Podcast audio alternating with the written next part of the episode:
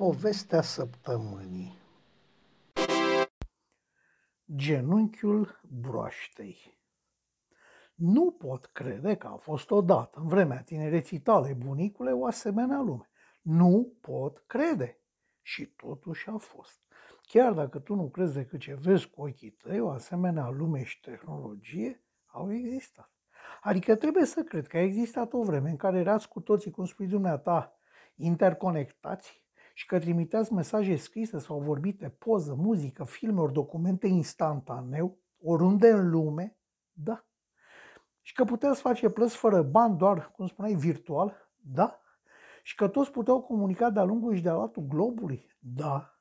Liber, da. Și gratuit, hm, gratuit sau foarte ieftin, practic gratuit. Și că voi ați renunțat de bună voie la asemenea tehnologie, da.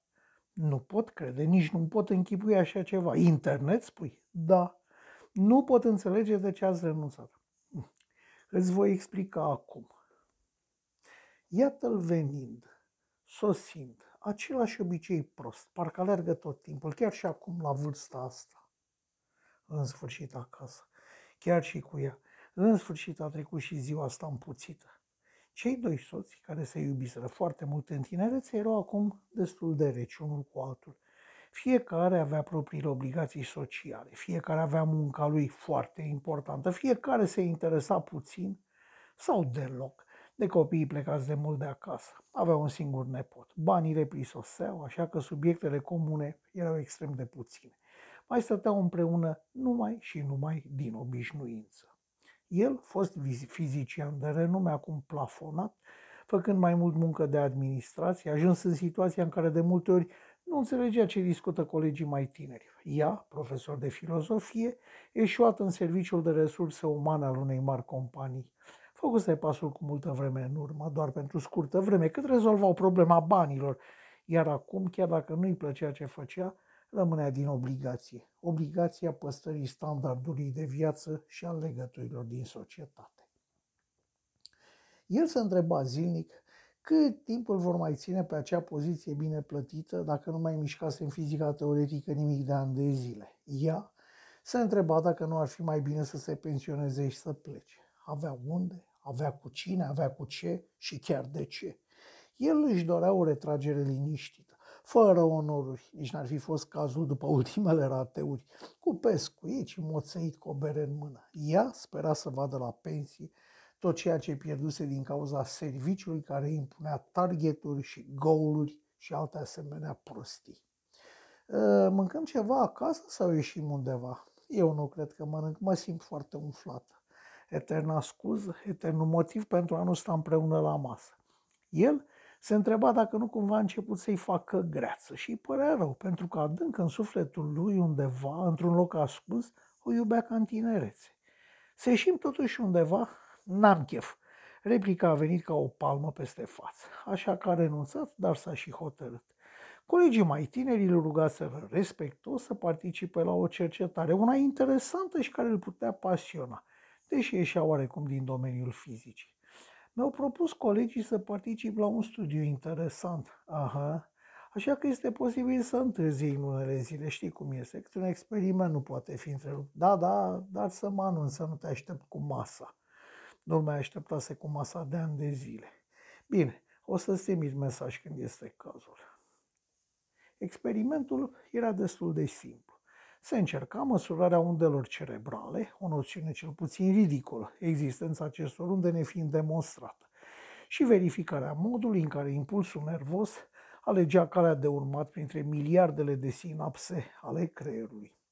O teorie iuristică și încă nedemonstrată spunea că semnalul electric nu era doar un simplu semnal, nu era doar o scânteie, așa cum le plăcea materialiștilor să creadă cu orice preț, ci că era însoțit sau însoțea o așa zisă undă cerebrală, un fel de pașaport, dar nu și suport al gândurilor, undă care avea un anumit grad de prioritate. Erau gânduri principale cu prioritate 0 și altele secundare cu prioritate coborâtă 3, 4 sau mai puțin. Se observase în experimentele pe șoareci și pe bătrâni decrepiți că un gând important alegea întotdeauna calea cea mai scurtă, pe când un gând cu valoare ori prioritate secundară parcurgea un traseu periferic. câteodată de câteva ori mai lung. Cu coba ei fusese destul de dificil, însă cu bătrânii lucrurile merseseră mai bine, observându-se fără probleme că gândurile prioritare pentru ei, mâncare, medicamente, tratamente, parcurgeau, cel mai scurt drum cu putință, printr-un creier de multe ori distrus într-o proporție îngrijorătoare, pe când gândurile secundare, respectul de sine, curățenia personală, binele celorlalți, se puteau învârti atât de mult pe cele câteva căi rămase deschise, încât acel ceva numit poate greșit subconștient le considera fără valoare și de cele mai multe ori le anula. Un necunoscător numea această anulare uitare, dar adevărul părea fi altul, anume o incapacitate a sistemului de a procesa cantități mai mari de gânduri. Explicația era destul de simplă. Subconștientul, acel ceva din spate care controla procesul de gândire, dădea prioritate absolută tuturor nevoilor legate de supraviețuirea imediată, lăsând în plan secundar ce nu concura direct și imediat la aceasta. Era motivul pentru care mai toți bătrânii nu știau ce vor, dar voiau cu tărie. Concluzia inițială a fost că un creier nu are o memorie de rezervă, una în care să stocheze informația aflată în activitate, fie și pentru un timp scurt. Și că din această cauză creierul, neputând pune gândul la păstrare nici pe durate de ordinul nanosecundelor, îl plimba pe o cale mai lungă, astfel calculată încât să ajungă să fie procesat chiar la momentul potrivit. Hm, era o nebunie această teorie, dar lui aducea numai beneficii pierduse de multă vreme întâietatea printre cercetătorii din generația lui, dar își păstrase respectul tuturor datorită carierei didactice excepționale. Așa că dacă cercetarea dădea greș, nu pierdea nimic. Iar dacă reușea să aducă ceva nou, atunci ar fi revenit în lumina scenei și apoi s-ar fi retras în glorie.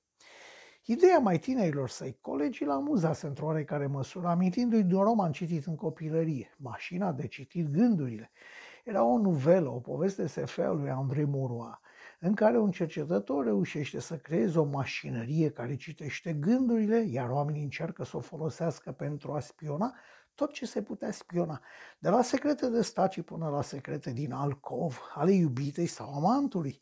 Bineînțeles că așa ceva era imposibil, dar decât să se plictisească în ultimele luni de activitate. Mai bine să se mai freceniți să-l dăștea tinerii, că nu se știa niciodată. De ce și anunțase soția de aceste planuri? Din cauza reflexului dobândit într-o viață de corectitudine și lucruri făcute așa cum trebuie. În dimineața următoare la institut, lucrurile erau neschimbate. A semnat câteva ordine de cumpărături, a verificat câteva acte, în sfârșit și a îndeplinit unele dintre activitățile de care era rușine atunci când semna cu profesor doctor inginer înaintea numelui. Ar fi dorit să renunțe complet la titlurile academice și în actele oficiale, dar nu se putuse, pentru că exista un șef de departament care avea nenorocitul același nume cu el. Mai tinerii săi colegi au ținut o ședință de organizare pentru că apoi să-i aducă la cunoștință ce au hotărât. Totul mascat sub forma nevoii unei aprobări. Bineînțeles că a spus da și toată lumea și-a văzut de treabă. Abia după câteva zile l-au solicitat, prezența lui acolo fiind pur și simplu decorativă. Atâta timp cât îi foloseau numele ca pe o reclamă, totul era perfect. Ei, surpriza a fost mare. Cei prezenți în laborator, dintre care unii fusese studenți, îl așteptau pentru a discuta și pentru a-i cere părerea. A fost măgulit, mai ales știind că cei de față erau cei mai eminenți dintre cercetătorii eminenți. Atunci a început cu adevărat să-și pună problema revenirii în cercetare. Lucrurile mergeau bine. Tinerii lui colegi se purtau cu deferență și aveau întotdeauna timp să-l asculte. Orice găsea de spus era urmărit cu sfințenie și chiar și când greșea flagrant, cei de față se purtau de parcă încerca să se-i pună la încercare. Asta i-a spus că trebuie să se controleze ca să nu se facă de râs. Lucrurile se desfășurau cu calm, fără graba din firmele particulare de cercetare, iar el, prin simpla prezență, a trăsesc o sponsorizare anonimă și foarte generoasă. Anonimatul sponsorului era asigurat de trecerea banilor prin nenumărate firme. Cea care cu adevărat dădea banii, rămânând undeva în spate, iar cea vizibilă purtând drept nume un acronim fără de înțeles. Povestea nu deranja pe nimeni. devenind un mod obișnuit printre mari jucători din lumea afacerilor, asigurarea drepturilor de folosire a rezultatelor cercetării universitare pentru un timp în mod monopolist. Banii, nefiind o problemă, lucrările au luat avânt. Aparatura cea mai performantă putea fi obținută oricând dacă era necesară, plus că laboratoarele universitare erau deja foarte bine dotate. Toată lumea era mulțumită, iar el chiar regreta faptul că totul se desfășoară cu asemenea viteză. Țin să atrag atenția stimaților mei colegi că rezultatele experimentale trebuie verificate prin repetarea lor. Vreau să vă rog să nu vă grăbiți, pentru că numai dacă acestea sunt repetabile până la 10 a mală, asta era o vorbă veche de-a lui, pot fi considerate corecte. Domeniul în care lucrați acum este atât de sensibil, încât mă văd nevoit să vă rog să nu vă grăbiți. Dorința fusese clar exprimată din primele cuvinte. Să nu se grăbească, să o lungească, să mai tragă de timp. Restul erau vorbe goale. Era singur cu cel mai influent dintre tinerii cercetători din echipă, un băiat inteligent și foarte bine pregătit. Îi fusese student. Discutau mici probleme ale subiectului cercetării. Să revenim la problema științifică. Spunem, te rog, cât mai exact ce urmăresc cercetările, stadiul în care vă aflați și direcțiile spre care vă îndreptați. L-a întrebat. Până în acest moment am reușit să adaptăm undei cerebrale un suport fizic, dar încă nu am înțeles mecanismul în toată complexitatea lui. Motivele unui anumit comportament ne rămân în continuare ascunse, drept care putem face previziuni numai pe baza unui calcul statistic și stohastic. Ați observat cu siguranță câți matematicieni avem acum printre noi, îi răspunse fostul student. Da, am văzut. Dă-mi un exemplu, te rog. Păi, dacă vreau să ridic mâna dreaptă, sistemul nervos ordonă mușchilor întreaga mișcare fără ca eu să o gândesc. Dar dacă o muscă mă deranjează, sistemul nervos ordonă mâinii ca în drumul ei spre sus să gonească și musca. Se întâmplă acest lucru în peste 98% din cazuri, dar, dar, dar în mai puțin de 2% creierul comandă ridicarea mâinii fără a goni explicit musca, pentru că știe că mișcarea va duce și la gonirea muștei. Ei bine, Sponsorul nostru dorește ca acest proces infim să devină majoritar.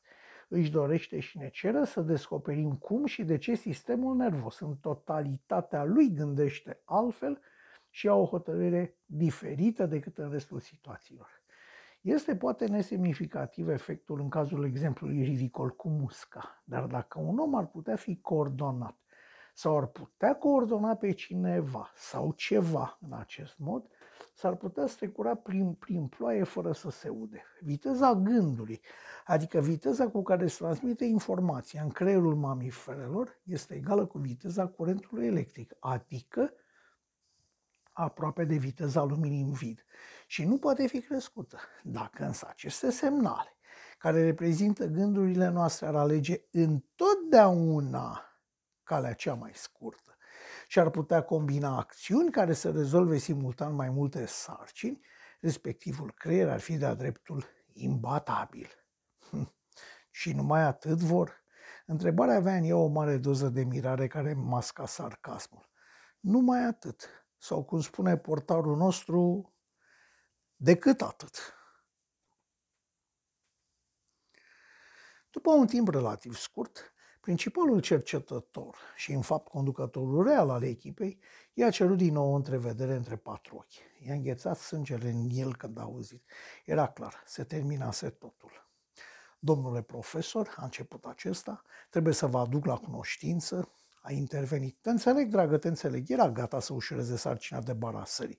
Îi fusese student. Îl simpatizase și îl protejase multă vreme. Nu credea că îi vine ușor să-i dea papucii. Poate tocmai asta era și cauza pentru care chiar el, fostul protejat, își luase asupra ingrata sarcină. Poate din delicatețe. Oricum ar fi fost, orgoliul îl împiedica să ceară ceva, iar poziția nu-i permitea să se folosească de cunoștințele de ceva vreme perimate. Te înțeleg. Hai să facem acest moment cât mai puțin jenant. Da, te rog, uh, domnule profesor, sunt convins de logica spuselor dumneavoastră, dar eu unul nu le înțeleg. Vreau să vă rog să acceptați să primiți doi trimiși ai sponsorului nostru. Poftim? Nu, nu, nu ce? Domnule profesor, nu vor să vorbească decât cu dumneavoastră. Dacă doriți, vă voi secunda pentru eventuale amănunte pe care, din cauza vastității proiectului, este posibil să nu le stăpâniți foarte bine, nefiind de o importanță majoră. Tot delicat era. Dar nu vor să vorbească decât cu dumneavoastră și numai cu dumneavoastră. Îmi cer scuze că vă deranjez de la munca importantă pe care o depuneți, dar deși încerc de câtva timp să-i duc cu vorba, sunt mult prea insistenți pentru a-i mai putea evita. Așadar, vă rog să i s-a părut că oftatul cu care a primit înțelegerea cererii s-a auzit până în stradă. Oh, a acceptat, cu recunoștință, cu ușurare, cu mulțumire, a acceptat. Nu se terminase, continua. Cei doi reprezentanți ai sponsorului erau bărbați, înalți, subțiri, grizonați și tunși regulamentar. Îmbrăcați aproape la fel, sentimentul pe care îl avea privindul era că acele costume de haine să nu au uniformă armatei.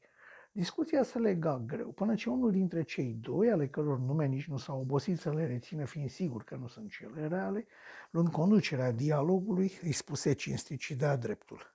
Domnule profesor, Ați înțeles cu siguranță care este sursa banilor care sponsorizează proiectul dumneavoastră. Domnule academician, profesor, academician dacă lucrurile decurg așa cum sperăm noi. Hm, el s-a simțit flatat. Da, academician, a intervenit și celălalt. Domnule, să nu mai pierdem timpul. Domeniul în care faceți dumneavoastră cercetare este unul de importanță capital. Bioinformatica, biofizica, domnilor, biofizica dacă preferați, dar să știți că denumirea de bioinformatică este mult mai potrivită. Așadar, bio, cum vreți dumneavoastră, este acum în atenția noastră, a aliaților noștri, dar și a potențialilor noștri dușmani. Știm cu claritate cam în ce fază de dezvoltare a conceptului se află fiecare. Așa că am investit în mai multe grupuri de cercetare, inclusiv din străinătate. Dar dumneavoastră conduceți aici grupul cu cele mai promițătoare rezultate. Dar la ce vă folosește domnilor așa ceva?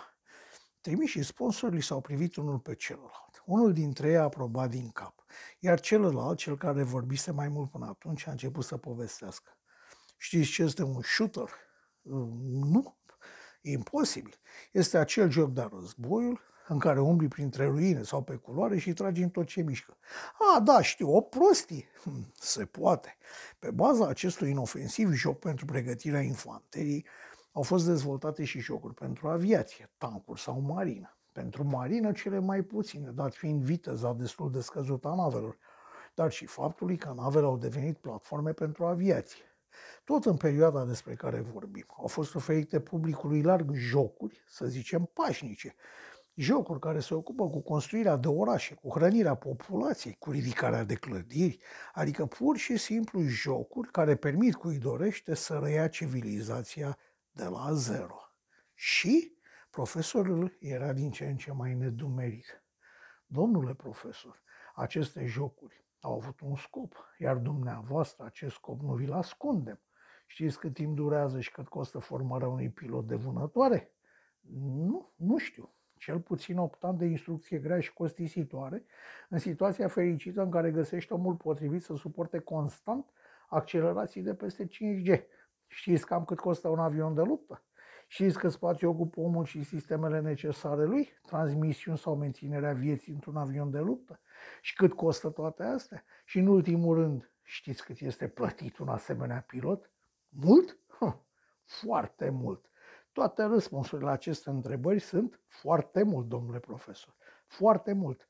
Pentru că banii nu sunt cheltuiți eficient decât dacă pilotul acela luptă în vreun război. În caz contrar, sunt aruncați pe geam. Și să nu uit, un pilot de supersonic de luptă nu face față îndatoririlor militare decât cel mult 10 ani, moment în care se pensionează cu o pensie deloc mică și se angajează ca pilot civil pe linia aeriană oarecare. Ați înțeles? Hm, bineînțeles. Bun. Va să zic că până aici este clar. Înțelegeți? Deci, că dacă un militar, pilot, infanterist, marinar, ce-o fi el, nu luptă, și fiind liniște și pace doar se pregătește pentru noi, sunt bani aruncați. Pentru noi și pentru oricine altcineva sunt bani cheltuiți inutil, în lipsa acțiunii care ar permite folosirea lor în sensul pentru care au fost pregătiți. Acum vine partea greu de crezut, dar reală 100%.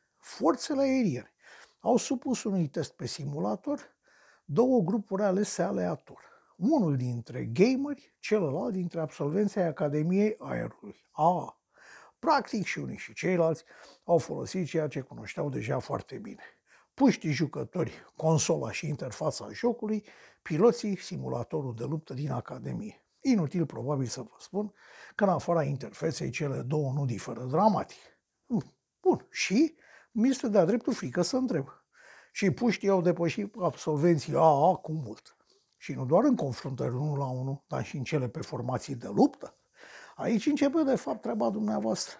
Am observat că fără avansări în grad și fără examene, fără o cernere riguroasă a candidaților, în mai mult de 9 cazuri din 10, gamerii și ale conducătorii cei mai buni Probabil că intuitiv. Nu știm cum, dar niște adolescenți de acasă din fața calculatorului sau mers de pe telefon, i-au făcut bucăți pe piloții noștri instruiți de Academia Aeronautică, absolvenți meritoși ai complicatelor programe pregătitoare pentru zborul de luptă.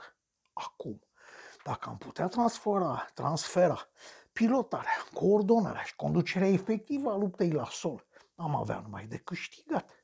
Programul de instruire ar fi ieftin și la îndemâna oricărui copil talentat, fără nevoia îndeplinirii condițiilor de rezistență fizică și mentală. Salariile ar fi cu siguranță mai mici în cazul personalului de la sol. Aparatele de luptă ar fi mai simple, fiind degrevate de nevoile pilotului uman, mai ieftine și ar putea transporta o cantitate cel puțin dublă de armament. Nu mai înșir toată lista de beneficii. Vă spun doar că acum noi avem cu 17% mai puține bombardiere de aceeași calitate decât potențialul nostru inamic. Și în cazul în care am putea folosi comanda de la sol, am avea, am avea mai mult decât dublu. Înțelegeți? Uh, ați înțeles ce vrem să spunem? Cei doi erau surprinși de tăcerea profesorului. Da, am înțeles, doar că m-ați uit, atât. Așadar, doriți să găsim niște puști care să poată coordona drone încărcate cu armament. Nu, domnule, nici gând. Așa ceva avem deja și nu dă rezultate. Sunt dificil de controlat, au inerție mare și sunt greoaie. Au fost de borâte și cu focuri de armă de vânătoare, ca niște elefanți zburători. Își, îți amintesc de vechile dirijabile. Atunci, domnule profesor, nivelul actual de dezvoltare nu ne permite realizarea unui avion viabil de luptă comandat de la sol. Comenzile sunt extrem de complicate, așa că transmiterea lor consumă mult din canalul de comunicații și, în plus, nu se poate deplasa decât într-o zonă cu acoperire de internet, pentru că telecomanda s-a dovedit ineficientă. Cât despre luptă, ce să vă mai spun? Răspunde după câteva secunde, vitală într-o luptă de orice fel, iar actuatoarele necesită o construcție specială pentru a învinge la rândul lor accelerațiile foarte mari permise de lipsa pilotului uman în avion. Așadar, am scăpat de limitările pilotului, dar am dat peste limitările motorașilor care acționează comenzile, adică actuatoarele. Exact. Așadar, de la dumneavoastră, domnule profesor, așteptăm un sistem care să ne permită să conducem un avion sau un tank sau orice mașină de luptă pur și simplu gândind, fără tastatură, fără butoane, fără manete.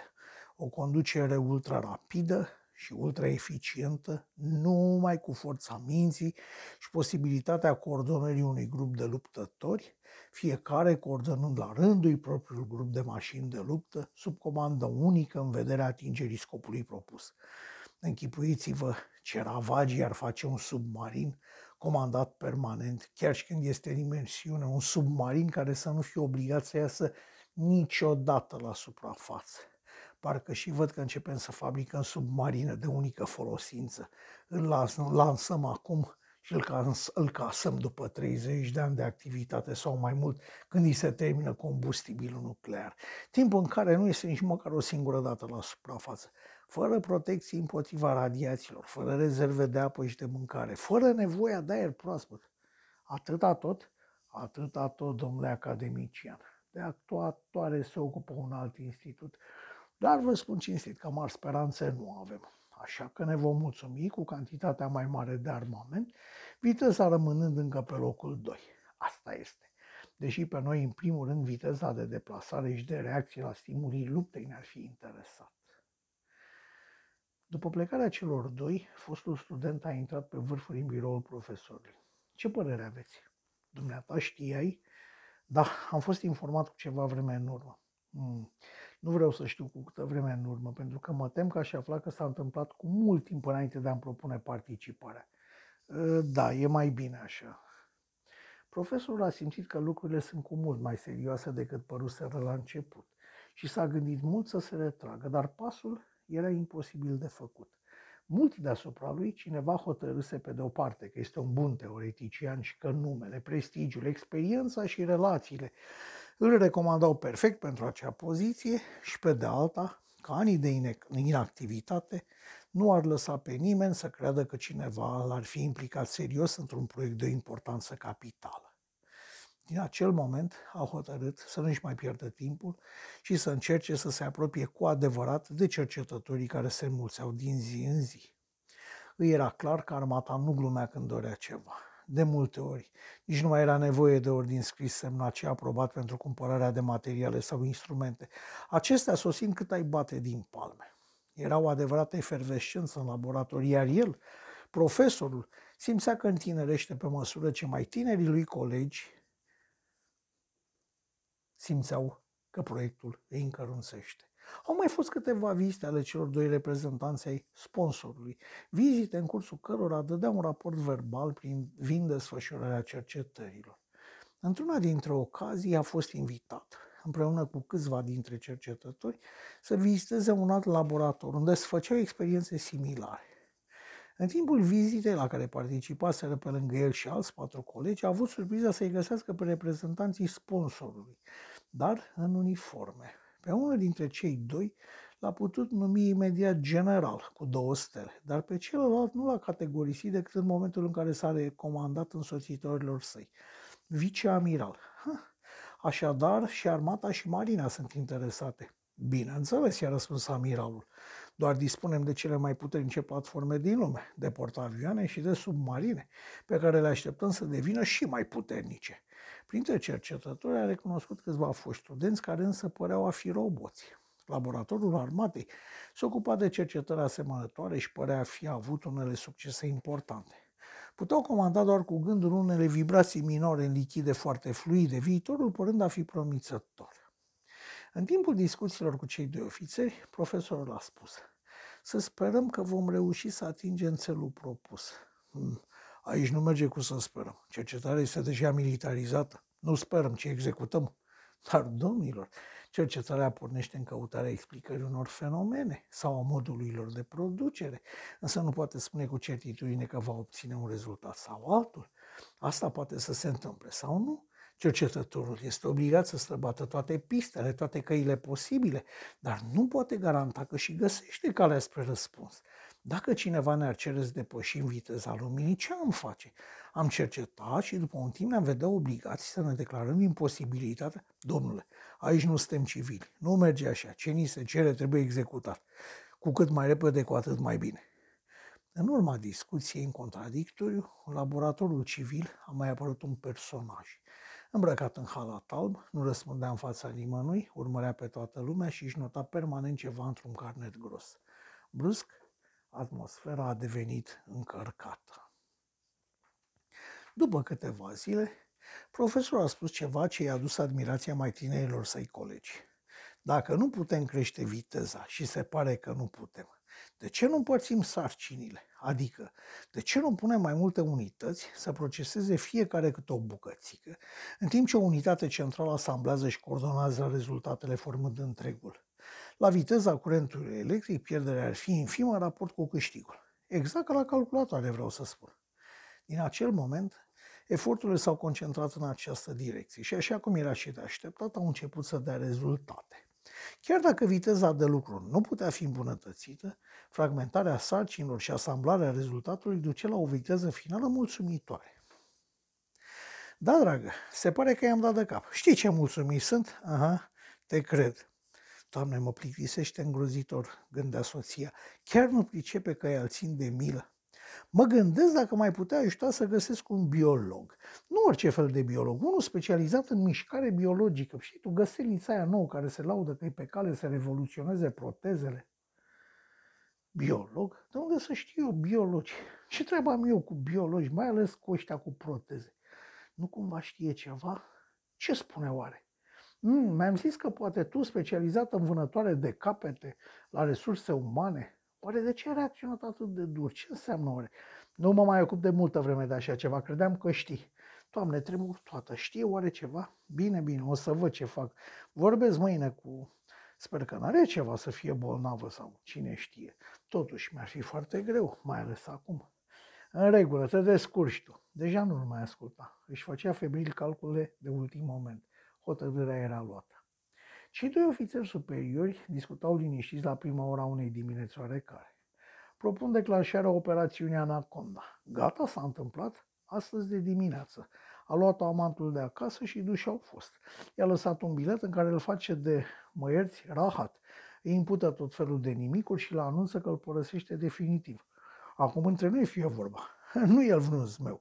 Dar dacă pentru atâta lucru îți poți părăsi soțul după viață împreună, păi noi trebuiau să ne lasă de mult câteva rânduri de neveste la programul pe care îl avem. Ai dreptate, domnule amiral, ai dreptate. Așadar, dacă nu avem rezultatul scontat, trecem la Anaconda 2? Exact. Chiar în același timp, profesorul și șeful cercetărilor îl primeau pe un tânăr biolog specializat în mișcare. Paradoxul era că nu-l căuta să ei, ci tânărul venise singur. Avea de prezentat o idee genială prin simplitatea ei. O idee atât de simplă încât nimeni nu se gândise la ea sau nu o luase în serios. Ideea, șocanta idee, avea la bază experiența care cu câteva generații în urmă amuzase sau îngrozise zeci de generații de școlari. Mușchii morți ai broaștei moarte, mușchi care însă continuă dincolo de moarte să răspundă stimulilor electrici, reușind să miște genunchiul mort al broaștei. Dacă ideea tânărului putea fi verificată practic și teoretic, era chiar piesa lipsă din uriașul puzzle la care lucrau. L-a angajat. În aceeași noapte, urmarea discuțiilor de peste zi și stimulat de grijile ce și le făcea în lipsa soției, dispăruse pur și simplu fără să lase vreun bilet și nici la telefon nu răspundea, a avut un vis ciudat. Un vis în care i s-au lămurit toate nelămuririle. Un vis în care i s-au ordonat toate teoriile ce formau haosul teoriei pe care o căutau cu toții prin hățișul de presupuneri și fapte demonstrate sau bănuite. A doua zi, chiar la prima oră, și-a chemat colaboratorii la o ședință. Era prima dată când făcea așa ceva pe cauză de cercetare. Dispariția soției nu-l mai preocupa.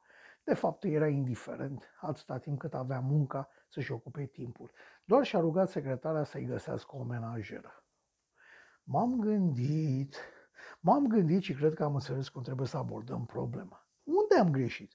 Unul dintre mai tinerii cercetători, cercetători era gata să plângă de ciudă că nu-și dăduse seama de eventuala greșeală. N-a, n-a greșit nimeni, nicăieri sau am greșit cu toții.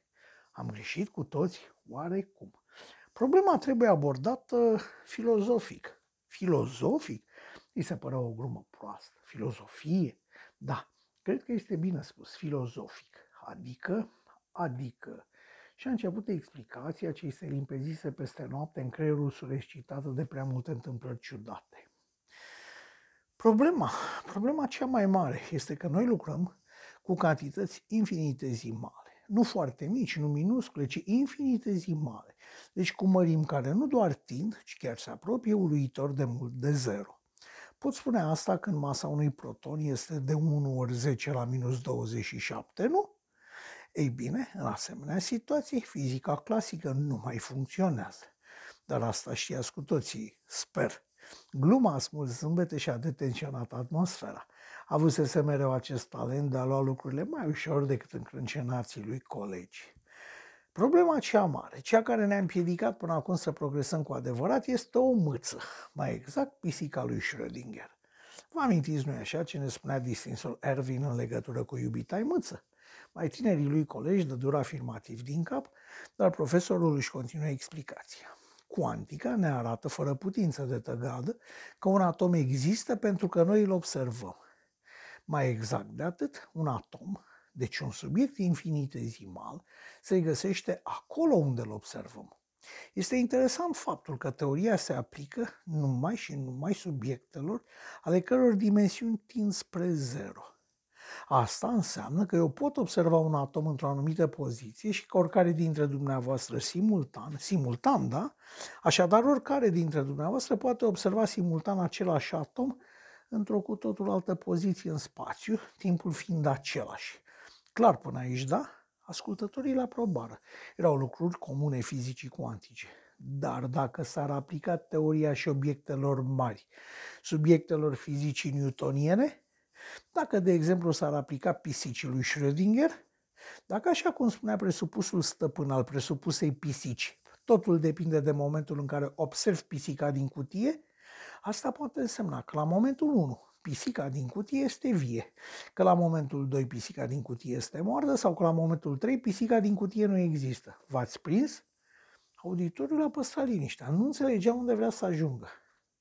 Bun, spus mai simplu, pot să schimb succesiunea evenimentelor? Da, pot. Deci să zicem că avem momentele în ordinea 3, 2, 1. Ce înseamnă asta? Ca mai întâi cutia goală, apoi mâța moartă și în final felina vie? Da. La nivel macro, știu, este imposibil, dar la nivel cuantic înseamnă că pot călători în timp. Că pot vedea mai întâi pisica moartă înseamnă că ea a murit cu adevărat? Dar că apoi o văd vie nu înseamnă că pisica este motan și se numește laser, pentru că asta, au demonstrat-o biologii, este imposibil și irreversibil, ci că m-am întors în timp, în vremea când mâța era vie. Acum ați înțeles? La scară cuantică asta ar însemna Nimeni din sală n-a auzit continuarea explicației, era inutil. Dacă puteau face salturi înapoi în timp, oricât de mici, viteza de propagare a undei cerebrale era indiferentă se puteau întoarce oricând, oriunde pentru a efectua operațiunea dorită. Da, teoretic era posibil, dar practic. Profesorul a continuat. Iată ce mi-a trecut prin minte, bineînțeles la nivel cuantic. Explicațiile erau de o simplitate ieșită din comun. Bineînțeles, continuase profesorul, că faptul că poziția și starea atomului depind de momentul și modul în care le observăm înseamnă o legătură de-a dreptul mistică între fizica cuantică și conștiință. Legătură ce rămâne să fie aprofundată de filozofi și alți gânditori, pentru că în momentul în care fizica s-a lărgit cât să cuprindă domeniul acesta infinitezimal, conceptul de conștiință apare obligatoriu în discuție. Nu mai este posibilă enunțarea niciunor legi ale cuanticii fără a face referire la conștiință. Așadar, vreau să spun că deocamdată trebuie să ne limităm la utilizarea teoriei și nu la înțelesul ei, pentru că dacă am încercat să înțelegem mai întâi de plin enigmele cuanticii, cum ar fi de exemplu existența grupării de protoni, toți pozitivi, toți în nucleul atomului, toți fără să se respingă chiar dacă sunt încărcați cu sarcini electrice și magnetice identice, dacă am progresat deci numai în ritmul înțelegerii și explicării teoriei, progresul nostru ar avea viteză zero sau aproape. Sala a sărit în picioare și a început să aplaude frenetic. S-a trecut imediat la proiectare. Toate celelalte probleme au fost lăsate pe locul 2. Dacă teoria putea fi pusă în practică, saltul în gândirea umană avea să fie mai mare decât cel datorat teoriei relativității. Și asta în numai câteva cuvinte. Folosind teoria, a putut fi construită o cască enormă și ciudată. Una care citea, într-un fel, ceea ce citea și un electroencefalograf. Casca, inițial de mărimi ce speriau, a fost miniaturizată, devenind aproape portabilă. Sponsorul insista pe miniaturizarea continuă, declarând că posibilitatea transportului ei în teatre, în teatre de operațiuni i-ar fi ridicat eficacitatea. Dar lucrurile încă nu puteau depăși anumite bariere. Lucrurile mergeau bine, iar biologul cel tânăr concepuse și realizase din celule STEM crescute într-un mediu controlat fibre musculare viabile, fibre care, lipsite de conștiința unui organism care să le comande, executau până la autodistrugere aceeași și aceeași mișcare de comprimare sau relaxare. Practic se obținuse un micromotor liniar biologic, atât de ieftin încât se considera deja că întreținerea ar fi bani aruncați, preferându-se direct înlocuirea. Au fost aduși gamerii și testați la lucrul cu casca. Nu toți reușeau să se adapteze și mulți se mulțumeau să plece cu mulțumirea că participaseră la dezvoltarea unui nou joc video, în ciuda durerii de cap și a stării de greață. Însă cei câțiva care se simțeau bine cu instalația și se puteau contopi cu ea, erau imbatabili. Avioanele de luptă care imitau un un simulator erau încă la dimensiuni reduse, dar în rest se comportau exact ca originalele. Rezultatele erau cel puțin spectaculoase. Un avion gata de luptă, după ce am eliminat toate prostiile necesare pilotului, costă doar 30% din prețul modelului inițial și poate transporta dublul armamentului acestuia sau la aceeași cantitate de armament atinge o viteză net superioară. Generalul și amiralul erau încântați. Încântați. Acasă lucrurile mergeau foarte bine, chiar prea bine. Poliția aflase că soția lui avusese un accident de mașină. Pe serpentină abordase un act de păr cu viteză mult prea mare și într-o zonă fără parapet de protecție zburase pur și simplu în prăpastie adâncă de zeci de metri. Prăpastie care părea că o aștepta să greșească. Profesorul a acceptat explicația și n-a spus nimănui că femeia pe care o cunoștea de atâta timp nu conducea în afara localităților și cu atât mai puțin pe munte. Nu avea ce să caute acolo, iar acest lucru era de-a dreptul dubios. Însă, cum explicația mulțumea pe toată lumea, l-a satisfăcut de nevoie și pe el. Înțelegea că trebuie să se dedice proiectului cu trup și suflet, iar avertismentul era clar. Cercetarea a mers din bine în mai bine. Echipamentul a fost miniaturizat până la dimensiunea unei căști de pilot și programul din spatele ei permitea nu doar comanda unui avion sau altei mașini de luptă în timp real, ci chiar și controlul unei întregi flotile de către o singură persoană antrenată. Cercetătorii au fost invitați la o acțiune secretă, ce urmează să fie făcută publică abia peste mulți ani, în baza legii informațiilor confidențiale. Toți participanții erau lămuriți că numele și contribuția lor nu vor fi legate de proiectul aripi libere decât peste cel puțin 50 de ani, dacă vor mai interesa pe cineva atunci. Urmau să primească alte teme de cercetare la alte laboratoare, iar unele instituții internaționale aveau pregătite premii prestigioase pentru aproape toți participații la succesul proiectului. Oamenii erau mulțumiți, dar cei mai mulțumiți erau militari.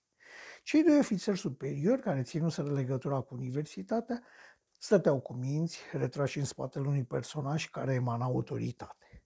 Pe umerii uniformei simple se vedeau clar cinci stele mari și aurii, în timp ce pe piept etala o singură decorație și anume crucea de onoare pentru curaj pe câmpul de luptă. Acest ofițer s-a apropiat de microfonul așezat pe o stradă nu foarte înaltă. Și cineva din public a început să șișie. Liniștea a căpătat dintr-o dată consistență. Toți ochii erau asist, ațintiți pe omul din dreptul microfonului, în timp ce ochii lui reci îi contraziceau zâmbetul savant afișat pentru uzul civililor. Doamnelor și domnilor, voi încerca să nu lungesc acest moment. Sunt șeful statului major general al armatei noastre și ați înțeles probabil de ceva vreme șeful unicului dumneavoastră sponsor. Câteva aplauze anemice, civile de fapt, au întrerupt pe moment și pentru ultima oară scurta cuvântare. Privirile ofițerilor prezenți au spus tot ce nu se putea spune cu vorbe. Domnilor, am constatat cu mulțumire că nu doar ați atins cerințele noastre, ci le-ați și depășit. Dacă la început nu spăram nici măcar la renunțarea la tastatură sau altă formă materială de interfață, iată că dumneavoastră ați reușit ca prin intermediul acestei căști să legați fără contacte fizice un număr infinit de utilizatori la aceeași unitate de luptă. Domnilor, asta înseamnă pentru noi o putere de procesare inimaginabil de mare. Înseamnă posibilitatea pilotării utilajelor de luptă pe viu, fără întârzieri și reducerea masivă a cheltuielor materiale sau de antrenament. Domnilor, în numele întregii țări și aliaților noștri, deși încă nu știu, vă mulțumesc. Au mai urmat câteva platitudini și momentul așa zis festiv s-a încheiat. Generalul la coborât s-a îndreptat direct spre profesor, cel considerat vedeta echipei de cercetare. Domnule profesor, ecuațiile dumneavoastră, ecuațiile cronoingineriei se pare că ne-au scos din impas. Țin să vă mulțumesc personal. Domnule general, învățase gradele. Meritul nu mi-aparține numai mie, întreabă ga echipa, am muncit pe brânci. Nu mă îndoiesc absolut deloc, dar știți cum se zice, ochiul stăpânului îngrașe vita. Hei, dacă nu erați dumneavoastră cu ideea, he, he, he, Să știți că ecuațiile sunt oarecum greșite ale cronoingineriei. Sunt mai mult o aplicație a unor observații asupra enigmei cuantice, adică asupra legăturii dintre conștiința celui care observă și materia observată. Căștile chiar asta fac. Domn profesor, nu vă pierdeți timpul, domnule, să-mi explicați mie. Nu am pretenția să înțeleg cum funcționează. Mie este suficient că știu cum poate fi folosită realizarea asta a dumneavoastră. Și a echipei dumneavoastră, bineînțeles. Domn profesor, acum veți avea timp să disecați toate dedesubturile teoretice și să vedeți ce mai puteți descoperi. Noi vom continua să vă sponsorizăm. Da? Ha, vă mulțumesc! Ha, ha, domn profesor! Dacă am tăiat brusc fondurile, ceilalți ar înțelege, domnule, că n-am obținut nimic. Sau că, din contră, am reușit să atingem scopul propus. Dacă n-am fi reușit, ar fi trebuit să cadă niște capete, atât civile cât și militare. În caz contrar, adică fără fonduri și pedepse, adică înseamnă că reușita cercetării a fost absolută, ceea ce ar face mult prea circunscript în relațiile cu noi. Mă rog, mai circunspect decât mi-aș dori eu. Așadar, cercetarea continuă pe plan teoretic, iar noi implementăm latura practică. În acest mod, starea de echilibru în care ne aflăm de zeci de ani și cu puțin noroc, adversarii noștri nici nu înțeleg că noi am lăsat să transpară termenul de bioinformatică pentru a-i face să creadă că cercetăm în domeniul inteligenței artificiale, în timp ce de fapt lucrăm cu rețele neuronale ce, ce, ce situație de echilibru, nu de pace, pace între alianțe sau națiuni? Niciodată, domn profesor, niciodată. Pacea este o chimeră a civililor, domnule. Între națiuni sau alianțe pot exista numai două stări, combat sau non-combat. Atunci când intervine echilibru, de regulă tehnologic, avem însă hm, un avion de luptă are un preț de producție sub 30% din cât costa cu 2 ani în urmă. Este mai mic, mai ușor, mai rapid, transportă mai mult armament. Un tank costă acum sub 20% din prețul de acum 2 ani, bucurându-se de aceleași avantaje ca și avionul, dar permițându-și să renunțe acum la turelă, să fie deci mai mic, mai ușor, mai bine blindat și formidabil în armată.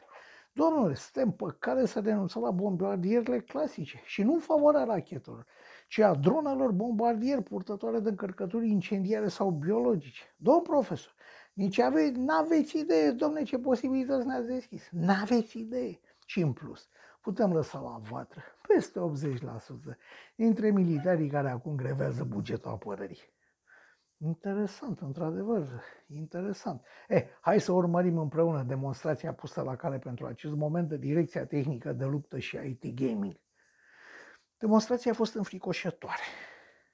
Dacă dușmanul încerca să distrugă un bunker din beton, adânc îngropat într-un munte, folosea o super bombă, grea de 20 de tone, transportată cu un bombardier lent și vulnerabil, iar bomba era foarte posibil să-și rateze ținta sau să devieze de la curs prin straturile de rocă și beton în timp ce ei trimiteau un roi de viespi, adică 10 sau mai multe drone, încărcate cu dispozitive explozive de diferite tipuri, drone care se infiltrau prin sistemele de ventilație sau chiar prin canalizare. Culmea este că un asemenea bunker, care fusese până atunci centrul de comandă al statului major general al propriei țări, a fost scos din uz în câteva minute, fără explozii sau daune vizibile. Dronele fusese reduse în zone de un avion port-dronă care decolase de pe un portavion aflat la peste 3000 de km distanță. Portavionul nu avea echipaj, fiind dirijat de la sol. Port drona nu avea pilot, fiind dirijată de la sol. Dronele nu aveau, bineînțeles, decât unul sau mai mulți coordonatori de la sol. Fibrele sintetice obținute pe baza ideii biologului, care nu uitase experiența din școala primară, erau ieftine, nu necesitau întreținere și erau mai puternice decât oțelul, deci și decât cele umane. Faptul că erau subțiri și cântărau puțin le făcea să fie indiferente la accelerațiile avioanelor care ajunsă să le depășească în mod constant 15G. Militari nu-și mai încăpeau în piele de bucurie. Acum erau în posesia armei supreme. Echilibrul avea să fie în curând o urâtă amintire. Domnule general, vă rog, domn profesor, spuneți, domnule. Domnule general, Aș, am avea totuși o rugăminte. Bineînțeles, domn profesor, doar spuneți.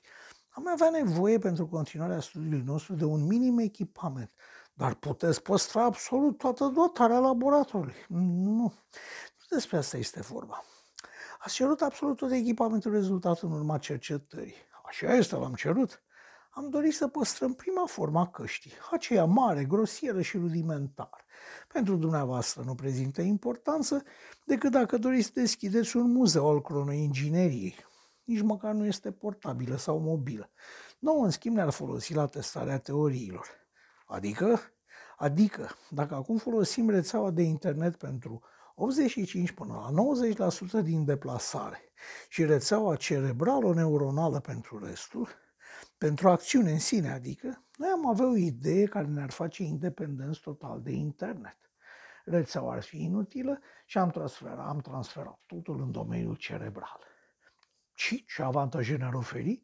Domnule general, cea mai mare viteză cunoscută de om este, da, viteza luminii în vid sau viteza curentului electric, orice a undelor neuronale prin sinapse. Greșit, domnule general, total greșit. Poftim? Generalul era uluit. Se descoperise ceva și el nu știa. Poftim? Da, domnule general, greșit. Cea mai mare viteză este viteza gândului. Astea sunt povești, domn profesor, povești. Domnule general, dacă vă spuneam cu un an sau doi în urmă că vom putea să reversăm irreversibilul timp cu câteva secunde formate din salturi negative de minim de secundă, m-ați fi considerat nebun. Acum cronoingineria vi se pare normală. Dar dacă timpul este reversibil cu câteva secunde, de ce n-ar fi reversibil cu minute? Sau cu ore? Sau cu ani? Iar dacă asta este posibil, noi trebuie să cercetăm și reversibilitatea materiei. Poftim? Da, domnule general. Dacă timpul poate fi întors din drum, pe măsură ce îl vom înțelege, același timp ne va ajuta să facem și materia reversibilă. Am produs armament clasic sute de ani consumând resurse epuizabile, multe chiar epuizate. Am dus războaie, chiar victorioase, care ne-au stors, care ne-au adus în sapă de lemn din cauza cheltuilor. Dacă am reușit să ducem pe câmpul de luptă de la Somme câteva super arme, frontul ar mai fi în același impas? Dumneata crezi că e posibil? Teoretic, da. Și dacă se poate ca materia, ca atare, nu văd de ce nu s-ar putea face același lucru la un moment dat și cu materialul biologic. Domnule, chiar de mâine, ce spun eu de mâine? Chiar de acum ai întregul nostru suport. Doar să spui care ți-e targetul de timing și ce nevoie ai. Chiar în acel moment apără lângă ei cercetătorul principal al proiectului, cel care fusese student preferat profesorului. Domnilor, mă uit pe ecrane și nu vine să cred. Nu vine pe cuvânt. Părea să fi gustat cam mult din lichidele oferite de serviciu de protocol al armatei. Cei doi îl priveau ușor amuzați. Parcă mă uit la jocul lui Ender, nu altceva. Un joc de război? întrebă generalul cu un ton panicat. Oarecum un joc de război. De fapt, este despre un joc de război. Despre? Da, este o carte despre un joc de război și urmările lui. Hm. Dacă e o carte, nu mă interesează nici atât. Știți, e o carte al Orson Scott Card. E bună, merită citită. Pierdere de timp, tinere, crede-mă, pierdere de timp, mai spuse general, și profită pentru a le întoarce spatele. Cercetătorii s-au privit în liniște. Reversibilitatea materialului biologic, domnule profesor, chiar așa? Și v-a crezut? Eh, e treaba lui ce crede sau nu. Dacă nici acum cu atâta veselie nu glumim, atunci când? Hai să sărbătorim și noi alături de ceilalți. A doua zi, chiar la prima oră, Profesorul s-a așezat la pupitrul primului aparat capabil să dirigeze gândul uman dincolo de nivelul umanului. Era mare și plin de fire. Componentele se aflau în diferite cutii interconectate. Dacă cineva, care nu participase nemijlocit la crearea lui, ar fi încercat să-l deslușească, ar fi consumat probabil o viață de om fără să-i dea de cap. Era liniște. Nici tehnicienii nu veniseră încă. L-a pornit așteptat să încarce toate programele care făceau posibilă funcționarea. Părea deja un dinozaur prin comparație cu ultimele modele de căști, modele care se lipeau în spatele urechii drepte. La stânga nu avea aceeași eficiență, nimeni nu știa de ce. Mai trebuia cercetat. S-a conectat la aparat și a așteptat. Urma o senzație de greață de scurtă durată, pentru că apoi să intri în legătură cu lumea de dincolo de fire. Cu antrenament, erai peste tot în aceeași clipă. Pământul era relativ mic, putea fi acoperit cu viteze adevărat astronomice, putea ajunge oriunde, absolut oriunde ajungea și rețeaua de internet. Țările mai sărace erau încântate de programul umanitar, susținut cu sume consistente de câteva ONG-uri. Program care urmărea să aducă internetul în toate colțurile lumii. Încă nu toți oamenii învățaseră că nimic nu-i gratis pe lume. Program umanitar le dădea unor sălbatici prilejul să joace cu pornografia sau cu cazinourile, în timp ce ei, total dezinteresați, aveau control militar nelimitat oriunde ajungea rețeaua. A trecut greața. A intrat în rețea. Serverele din întreaga lume clipoceau alene în ritmul traficului de date, moment în care o entitate superioară le-a transmis un ordin considerat prioritate 0+. Toate serverele au primit unul și același document și l-au transmis timp de 24 de ore oricărei mașinării digitale conectate la rețea. După 24 de ore, rețeaua s-a autodistrus. Ce era documentul acela atât de important încât ați hotărât să renunțați la asemenea minune tehnologică, bunicule? Suna cam așa. Am fost solicitați de un grup de foști studenți să particip la o cercetare interesantă, dar care nu părea avea sorți de izbândă. Experimentul era destul de simplu. Se încerca măsurarea undelor cerebrale, o noțiune cel puțin ridicolă, existența acestor unde nefiind demonstrată, și verificarea modului în care impulsul nervos alegea calea de urmat printre miliardele de sinapse ale creierului. O teorie spunea că semnalul electric nu era doar un simplu semnal, nu era doar o scânteie, așa cum le plăcea materialiștilor să creadă cu orice preț, ci că era însoțit sau însoțea o așa zisă undă cerebrală, un fel de pașaport al gândurilor, undă care avea un anumit grad de prioritate. Erau gânduri principale cu prioritate 0 și altele secundare cu prioritate coborâtă, 3, 4 sau mai puțin. Se observase în experimentele pe șoareci că un gând important alegea întotdeauna calea cea mai scurtă, pe când un gând cu valoare secundară parcurgea un traseu periferic, câteodată de câteva ori mai lung. Concluzia inițială a fost că un creier nu are o memorie de rezervă, una în care să stocheze informația aflată în activitate, fie și pentru timp scurt, și că din această cauză el, creierul, neputând pune gândul la păstrare, nici pe durate de ordinul nanosecundelor, îl plimbă pe o cale mai lungă, astfel calculată, încât să ajungă să fie procesat chiar în momentul potrivit. Era o nebunie această teorie, dar îmi aducea numai beneficii.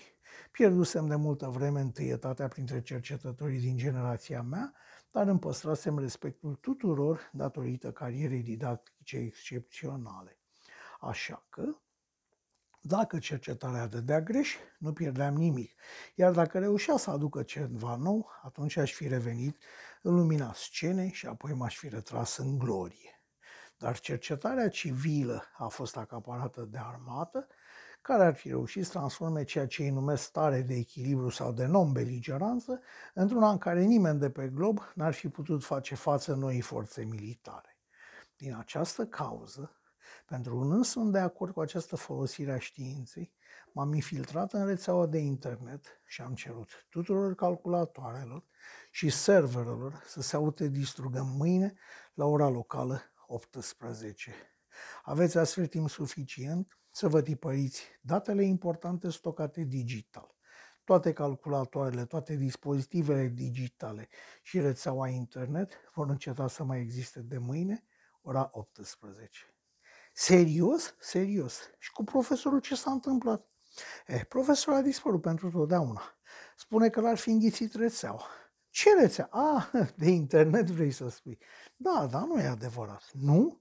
Da. Biroul a fost găsit gol și cu asta basta. Profesorul și-a părăsit oricum locuința și menajera care lucra la el pentru a-l spiona în contul armatei, descoperii noi pentru aceeași armată nu mai avea de gând să facă sau să permită să se facă, iar ceea ce dorise să descopere realizase deja. Adică, adică demonstrația indubitabilă a posibilității reversibilității timpului. Restul erau floare la ureche încep să... și gluma cu materia organică, mai ales gluma cu materia organică. Da, este posibil, dar nu trebuie să fie la îndemâna oricui, cu atât mai puțin la îndemâna unui general care nu înțelege conceptul de pace. Asta te-a deranjat atât de tare? Hmm. Și asta și modul pueril de a se exprima cu targetul și cu suport și cu timing. Păi bine, doar atâta lucru și ai reacționat atât de neașteptat? Nu, nu numai atât. Picătura care a dat paharul pe din afară a fost momentul în care a declarat dacă e o carte nu mă interesează nici atât. Îi poți da lumea pe mână unui om care nu citește decât regulamente militare? Este într-adevăr nevoie de un impuls extrem de mic pentru a face să se miște genunchiul broaștei. Nepotul, lămurit, a început să râdă. Ținea în mână chiar jocul lui Ender, al lui Orson Scott Card. Cartea, una dintre favoritele lui, fusese citită de nenumărate ori, lucru ce adusese într-o stare destul de proastă. A privit-o cu drag și după ce a râs bine, s-a oprit să-și tragă sufletul. Auzi la el, dacă e o carte nu mă interesează nici atât. Exact așa spuse bunicul. Înțeleg acum, bunicule, cum de ești atât de tânăr.